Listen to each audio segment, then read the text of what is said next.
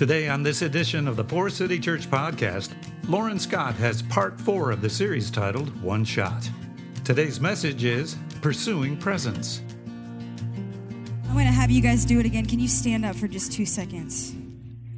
Please don't be alarmed by my bare feet. They were hindering my praise last service, and I said, This far and no further. I just want to take a quick look at you, at this room. Because it's really easy to take a moment like this for granted. And it's really easy to forget. We could be anywhere at any, at this moment, we could all be anywhere and we're all here in this room together. And what I just saw happen, and I'm not talking about the number of hands lifted or the number of people here or the number of bodies standing. I am watching Jesus have everything he paid for in this place.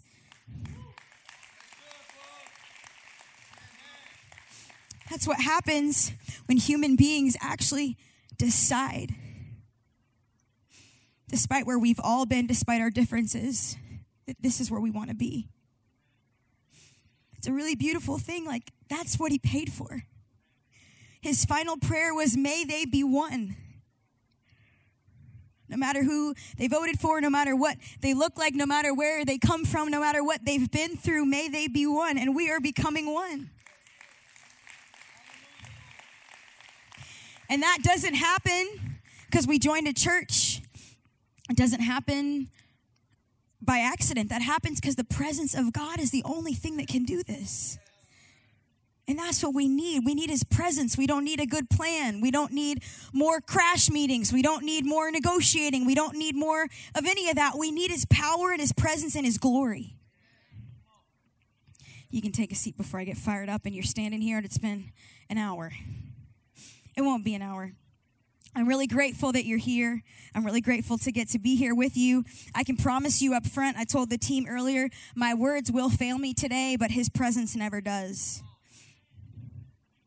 So I'm asking him for his presence to be here in just a special way for your sake and for my sake because we need it. I want to show you something. This is a roll of tape. If you're in the back, you can't see it. And I show you this because the friends, our friends, our family now on our worship team reminds me often of what this used to mean in this house.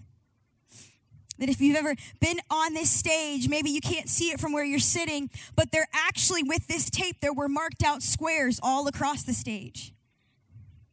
And if you were worshiping, if you were on stage, if you were showing up to offer up your praise to the living God in this place, what happened was the minute you got on this stage, what was the most important, I won't say the most, what was very important was that you stayed in this box. These boxes were marked out logistically. I get it. There are camera angles that needed to hit just right. There were lighting cues that needed to be at the right spot. But the moment you stepped out of that box, there was going to be a discussion about it. Are you hearing what I'm saying? There was tape on the stage that determined where your praise was going to go. It was blocked out, it was marked, and if you stepped outside of it because you felt led or you were moving or you were shifting, you were going to be asked, I hope kindly, I wasn't here back then, to step right on back into that box. And the Lord spoke to me. He's been speaking to me in my bathroom a lot lately. And He said, Lauren, he reminded me of the tape and he said, something that began as a logistical thing actually has spiritual implications. And I'm going to be really honest with you because we're family and we have ha- we have been on such a beautiful journey as a church over the past year and we can get into that a little bit later. But my heart is that we would go deeper. See, when I look around, I'm not content to be one of the first black women on this stage. That's actually not success to me. Success is that the presence and the glory of God can rest here in whatever way He wants, and that none of us get in the way of it. I'm not content with donut charcuterie that you're going to find every week in the mall. I'm not content because we're a couple hairs more diverse than we were a couple years ago. I'm not content because maybe there's a little more jumping and moving and shouting and running on the stage than there has been. Those are beautiful things that Jesus will be glorified in, my friends, but it can't stop there. See, there's something that we all have to be on the same page about. It's that our heart's desire more than anything and everything is that Jesus would be known and glorified and seen in this place. And uh, uh, I'm just going to go there. We've all have spiritual trauma, is what I'm going to call it, right? We all grew up in different church backgrounds. We've all seen different things. We've all felt different things or felt a lack thereof of things. And there are spaces that we've been in where things that God intended for His good and for His glory and for our good have been manipulated or twisted, or you weren't shepherded in and you saw them and you said, I'm not doing that anymore. I used to go to a Pentecostal church and they got crazy up in there and there was no real leadership. I used to go to a charismatic place and people were on the floor and they got up and they still gossiped and I never understood it. I used to go to a traditional space where the acolytes put on the robe and had the candles and stood in the line and they bore no fruit of the spirit. We have we have you been there? I have been there. But here's the thing behind all of it, in truth and in beauty and in goodness, is a real God with a burning heart for you and me who wants to give us so much more than we have ever been aware. And so it's really easy, based on our experiences and our preferences and our comfort zones, to put this tape back on the ground. Hey, God, here's what you can have in my life you can have this much of my praise, you can have this much of my relationships, you can have this much of my, of my drinking habits. You can have this much of, of, of whatever it is. All of us have, for whatever reason, a place where we put the tape down. Are you, are you, are you, are you catching my drift here? And what I think Jesus wants to do is he wants to rip it up. When I was 16, I want to say this is why I love youth. I love particularly high schoolers. Some of you guys heard me talk about my obsession with high school. Um, it really is because I actually went to the best high school in the world. We can argue about it later. But again, they didn't film Remember the Titans at your high school, only mine. So I think I still win that argument. Nonetheless, I loved high school because um, high school changed my life. I grew up in the church. I had two amazing parents, a twin sister, and we were loved and we were told we were beautiful and we were worth it and we could do anything that we ever wanted to do. But for some reason, Lauren Ashley Scott had a hole in her heart that couldn't be filled. I had a desire to feel significant. I remember it like it was yesterday, roaming through the halls of my high school, wondering why boys that I liked didn't like me back, wondering why the popular girls didn't think I was cool enough, yet told me all their secrets about all their friends that were at all the parties that they didn't invite me to. Wondering why the rejection seemed unending, wondering why I walked in rooms and it felt like I wasn't seen and I didn't matter. And the thing is about longings in our hearts is that they're actually not carnal and bad. They were created by God for Him to fill. I just didn't know that. And so I roamed through the rules of, halls of my high school and I thought, okay, if I make it to the top 12 of the cross country team, then they'll notice me. If I have the coolest Sweet 16 party in all the land, everybody will pay attention. My goal became if I want to feel significant and approved of and seen, the plan is I have to maneuver my way to the front of every room that I'm in, and they'll have to see me. They'll have to tell me what I'm longing for somebody to tell me, what I'm longing to hear. And friends, in the midst of my climbing and crawling and running and to all the wrong things, to all the broken cisterns, something happened. I met Jesus. And I remember it clear as day. There was a girl named Tori who came to my high school with a ministry called Young Life, and there was no agenda, there was no program. She just loved him and wanted us to know him, so she would come to my cross country practice. She was at football games. She was at tennis matches. She was everywhere all the time. And we became friends. And when I would go to her dorm and when I would go out to eat with her and when we get ice cream, there was something in our conversations. She had a fire burning in her eyes, and I'd never seen it. She had something when she spoke, there was life on it. It was different. She was happy. She was joyful. She didn't party. She didn't have a boyfriend. She didn't do any of those things. And I didn't either in high school, but I thought college was when you had to because that was when you, I don't know, found whatever you were looking for. And she did none of it. And she was full and she was overflowing and she was happy. And I thought, I have to get to the bottom of what she has and where it's coming from. So she invited me to a summer camp in Weaverville, North Carolina. Anybody been to Weaverville, North Carolina? Okay, last service was two, nobody. This time it's zero. That's what I thought. And I went to the summer camp, and the speaker, his name was Steve Gardner. He talked all week about his radical pursuit of a girl that he had a crush on. And every day he would leave balloons in her mailbox with a note. And at the end of the week, he said, I'm going to come by your mailbox. And if there's a bouquet of green balloons, then I know you like me. And if they're red, then I'm just going to have my dad drive me away and cry. And sure enough, at the end of the week, she had a bouquet of green balloons at her mailbox. And he knew that that it wasn't unrequited love, that it was going to be reciprocated. And as he told that story, he talked about the God of the universe coming down to earth and putting on flesh and skin and coming just to be with me and you to close the gap, to close the divide, to close the chasm, and to tell us that he loved us. And I'd never heard that story. And I sat on those carpeted steps and I saw in the spirit Jesus high and lifted up on that cross, suffering in the agony and the scrutiny. And he looked me in the eyes and said, Lauren, I did it for you. I did it for you. You were on my mind. You were the reason I suffered. And it changed my life. And that night I went to my cabin and I wept for what felt like hours. And I just kept saying in that circle with my friends, I don't understand how this God who knows everything about me chose me in that place.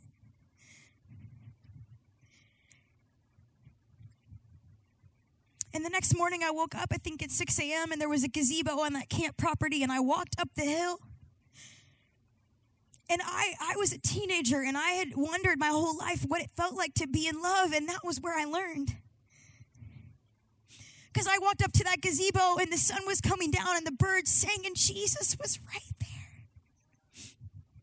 I felt his breath on my cheek. I heard him say my name. He was right there. I wish I could have seen his face. And the next day, my mom picked me up in her minivan because I had to go home and take the freaking SAT. I'm still upset about it all these years later. And when I got in the minivan, I was so angry. I was shaking. I said, Mom, I grew up in church. And nobody behind the pulpit made that real for me. 16 years. I was confirmed. I had worn the robe. I had lit the candles. I had done the rhythms and the routine. And Jesus was not a real man burning with affection for me. That's not what he was. He was a means to a religious end. He was a figurehead of a denomination. He wasn't personal. And I was so mad. I said, Mom, why did nobody tell me? And it wasn't until a few weeks ago the Lord said, Lauren, someone told you, but I don't think anybody ever showed you.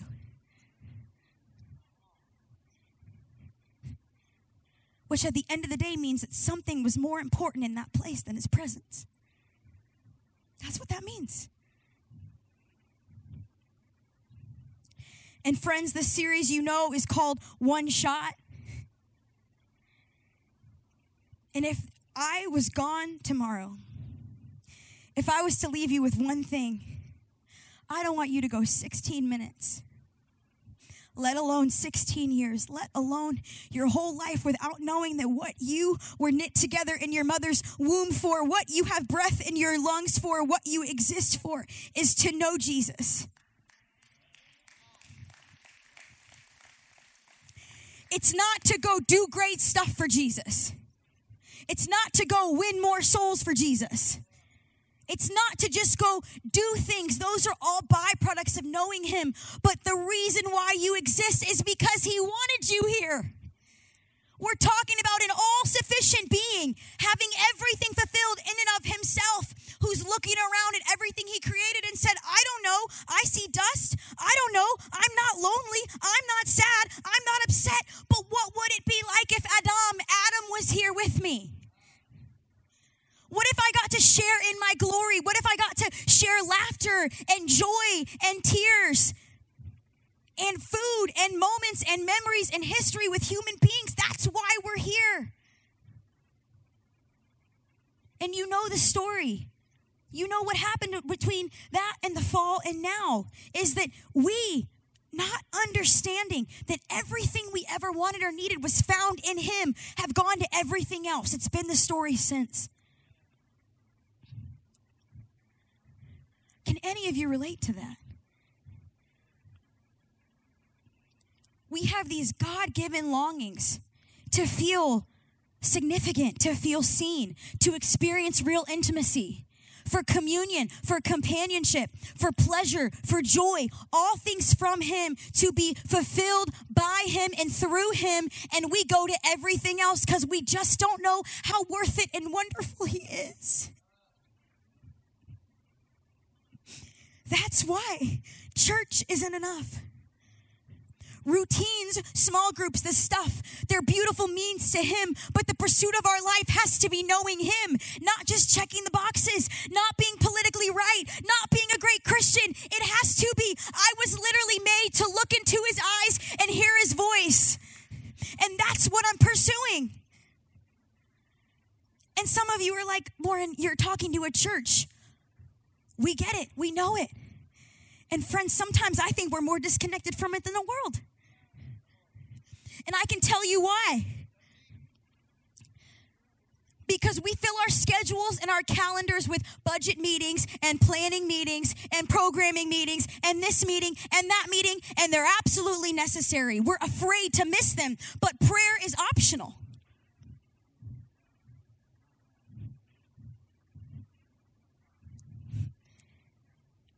And this is not an indictment, it's an invitation. If we don't feel like prayer is the air we breathe, we don't understand that we're having a living, actual conversation with God. We don't show up to prayer just to say, here's everything I need. Oh, and I guess I'm supposed to thank you. Oh, and I guess I'm supposed to. No, no, no, no, no, no. This is the God of the universe who is outside of all space and time, who wants to be with you. And the only reason we don't do it is because we're disconnected from that reality. You know the difference between the friend who wants to be married and the friend who wants a wedding. The friend who wants a wedding gets on Pinterest and has the dress picked and the venue and the, all the pictures put together. The friend who wants to be married locks eyes with a human in the room and says, I will take them to coffee. I will be at 39th Street where they work. I will be wherever they are because I have to know them. I got to know what their favorite color is. I got to know what their family life was like. I got to know what their favorite place to shop is because it's about them.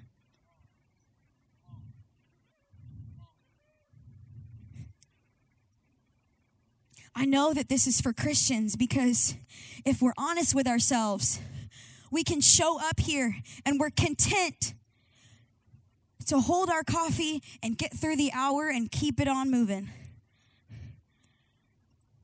I don't know how real I can be in this room right now. Almost every week, and I, family, I, I know that it's in love. I truly know that it's in love. But somebody says to me, Oh, girl, you're just up there doing Zumba. You're just having a great time. You're just kicking away. You're just, oh, you're. The invitation is what is bringing that response out of a human? Who is bringing that response out of a human? Because worship is not a spectator sport.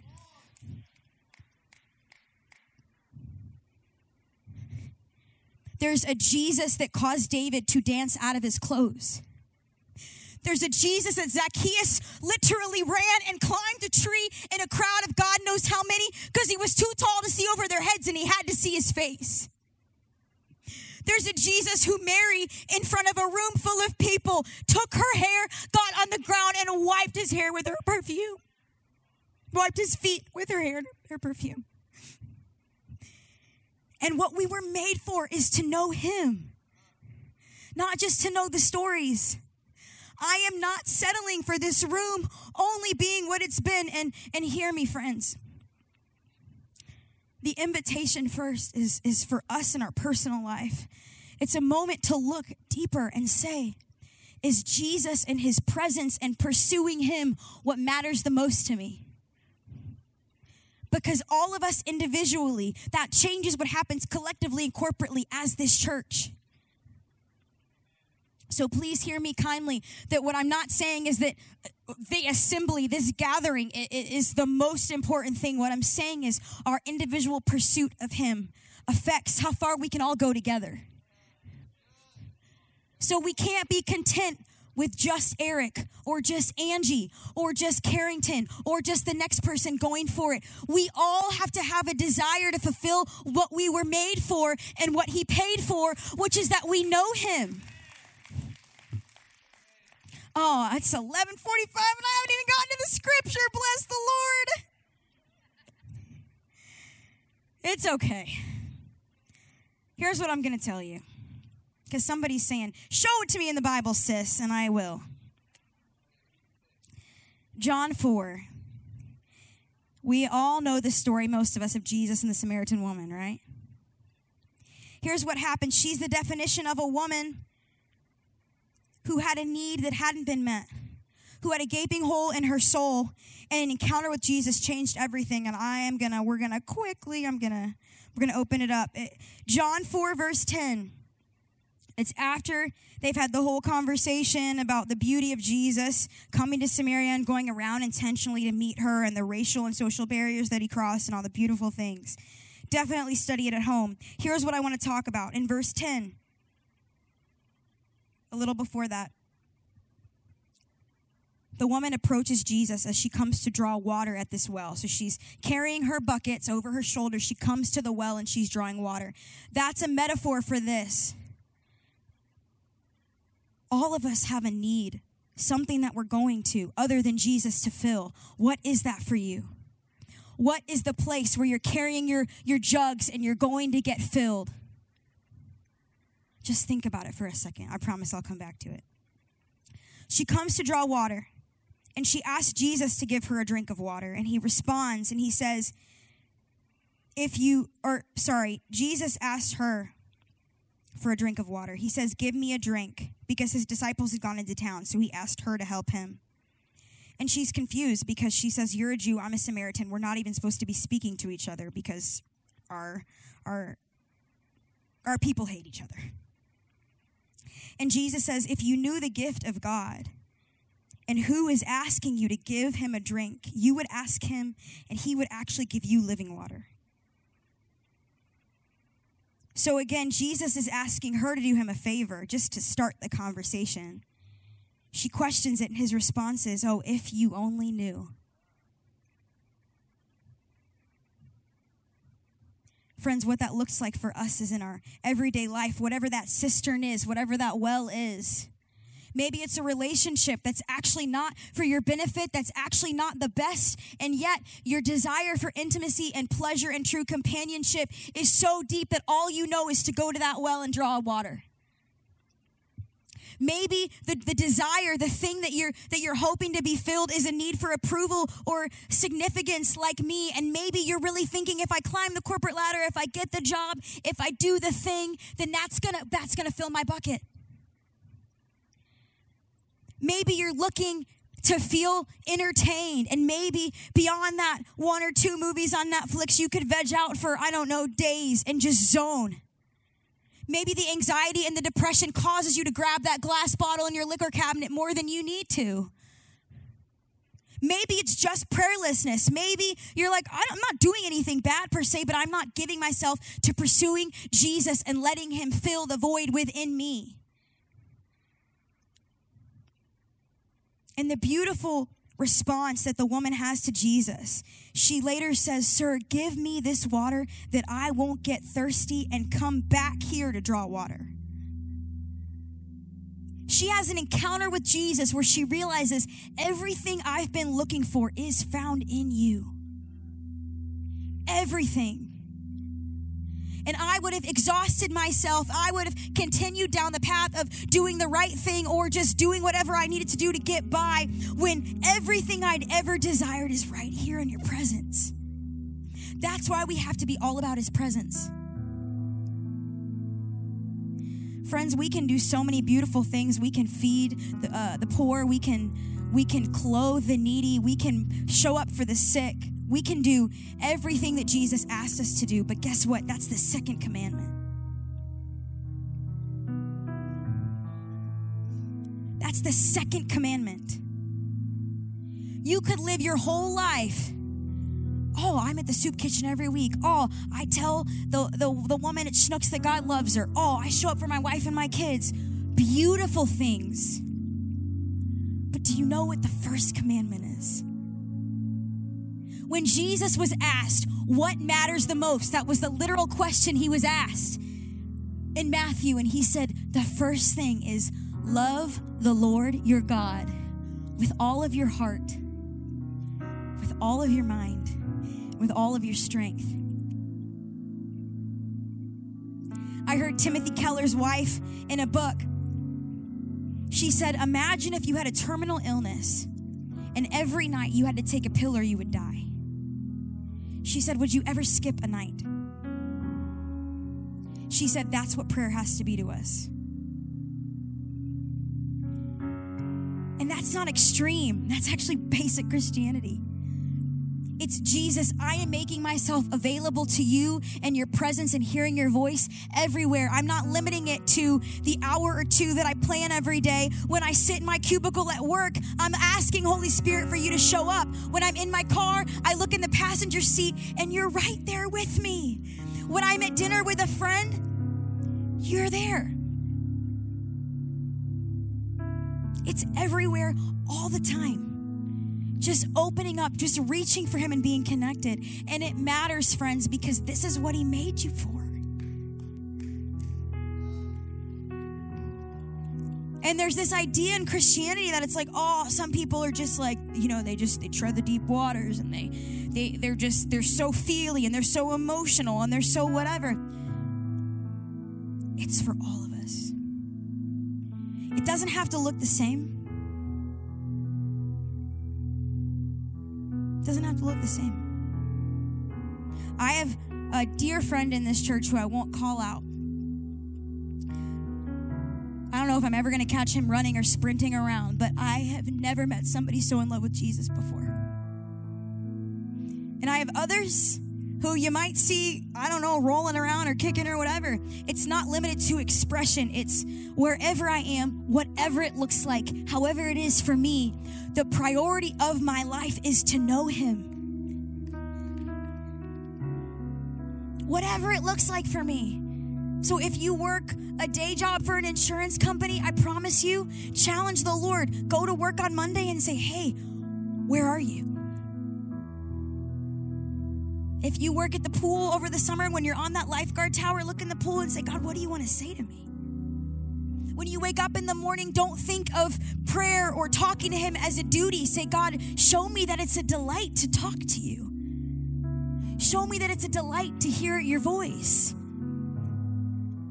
all of you. I don't care what you've been told or what dumb spiritual rhythms or rigmarole you were told or hoops you had to jump through or what tape was drawn for you. He's everywhere at all times in all spaces, wanting to be close to you.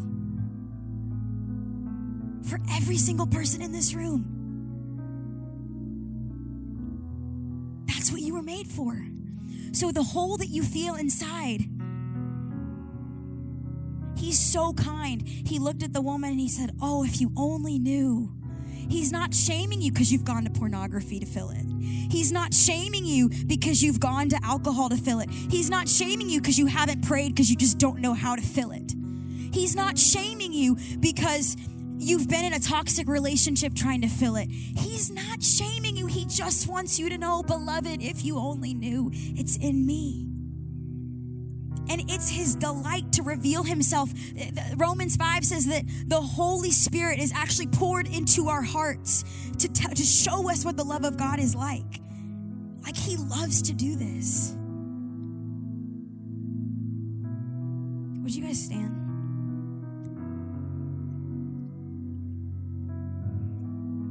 My prayer, my hope in my prayer is that hunger and curiosity would spark in this room.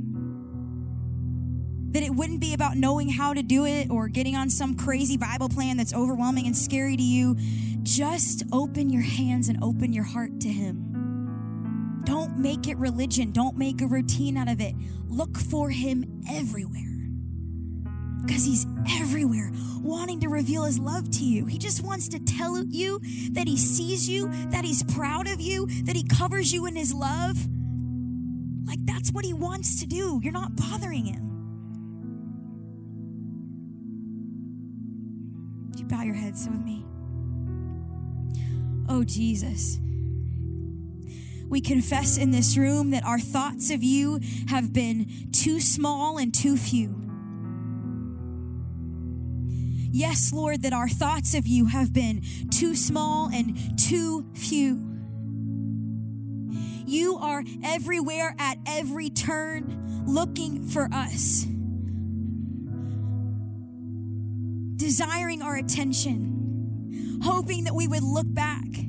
Because all you ever wanted was relationship. All you ever wanted was fellowship. All you ever wanted was communion. And so, God, today we pull up the tape in our lives. The box that we put you in, the thing that we protected, not knowing that all along it's always been you. It's always been you, Jesus.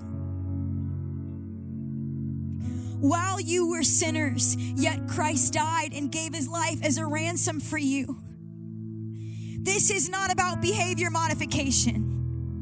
You are loved and seen and known by the God of the universe, and his name is Jesus right here and now. Father, would you flood this room even in these last few minutes with your presence? Would you pierce hearts in a way that only you can? Many in this room will forget every word I've said, but they will be marked by a memory and a moment with you. Your love is more. It goes deeper. It is the most satisfying. David even said that he found pleasure evermore at your right hand. Would it be found in this room? Would we not settle for normal everyday Christianity? Would we desire the deeper things of God? Would the main cry of our hearts be to know you, to see you, to experience you personally for ourselves? Let this room be a house of encounter. Let this room be a place where Jesus is known and seen and felt, but not not limited to this room. Let us not write off 1280 South Alpine Road as a place where miracles don't happen, as a place where healing doesn't occur, as a place where people don't get delivered. God, we say that this will be a house where your glory can rest. This will be a place where your presence is pursued. This will be a place where the Holy Spirit can do whatever He wants to do, however He wants to do it. And we rip off the tape from around this building in the name of Jesus and say that you get the final say about who we are. You get the final say about what happens in this building. You get the final say. You get to do whatever you want to do in this place. We rip up the tape today, Jesus, every corner of it, and say, Have your way in this church. Because the only thing that can heal our hearts, that can heal the gaping hole in our chests, that can fill the desires, the, the longings that we have, is your presence. And we're not going to tell you that only other churches or other people can experience your presence. We're going to say here and now that we are hungry for your presence. We're not waiting anymore. We are opening ourselves up to you. We're not limiting you to this building, but we're asking that when your people gather, that things shift, that things change, that things happen because we asked you as two or more. Friends, especially if you've been here for years, I'm asking right now that you tell God that this is a safe place for His glory. Carrington's been saying it all week because he's felt it from the Lord. The Lord said, I'm about to pass you by. Are you looking for me? I'm headed your way. Are you looking for me? Jesus, find in this room a people who are looking for you who aren't looking to stay comfortable, who aren't looking to keep doing church, who aren't looking to just be content with what they've seen and know of you. Find in this room of people who are desperate to see you and know you until we see you face to face.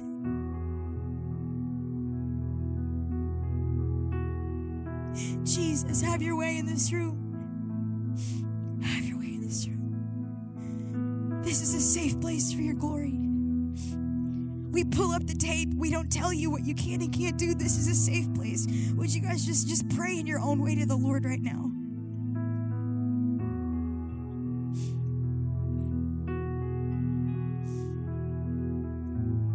Lord, we want you more than our comfort. We want you. You've been listening to Lauren Scott with part four of the One Shot series with a message Pursuing Presence. Thanks for listening.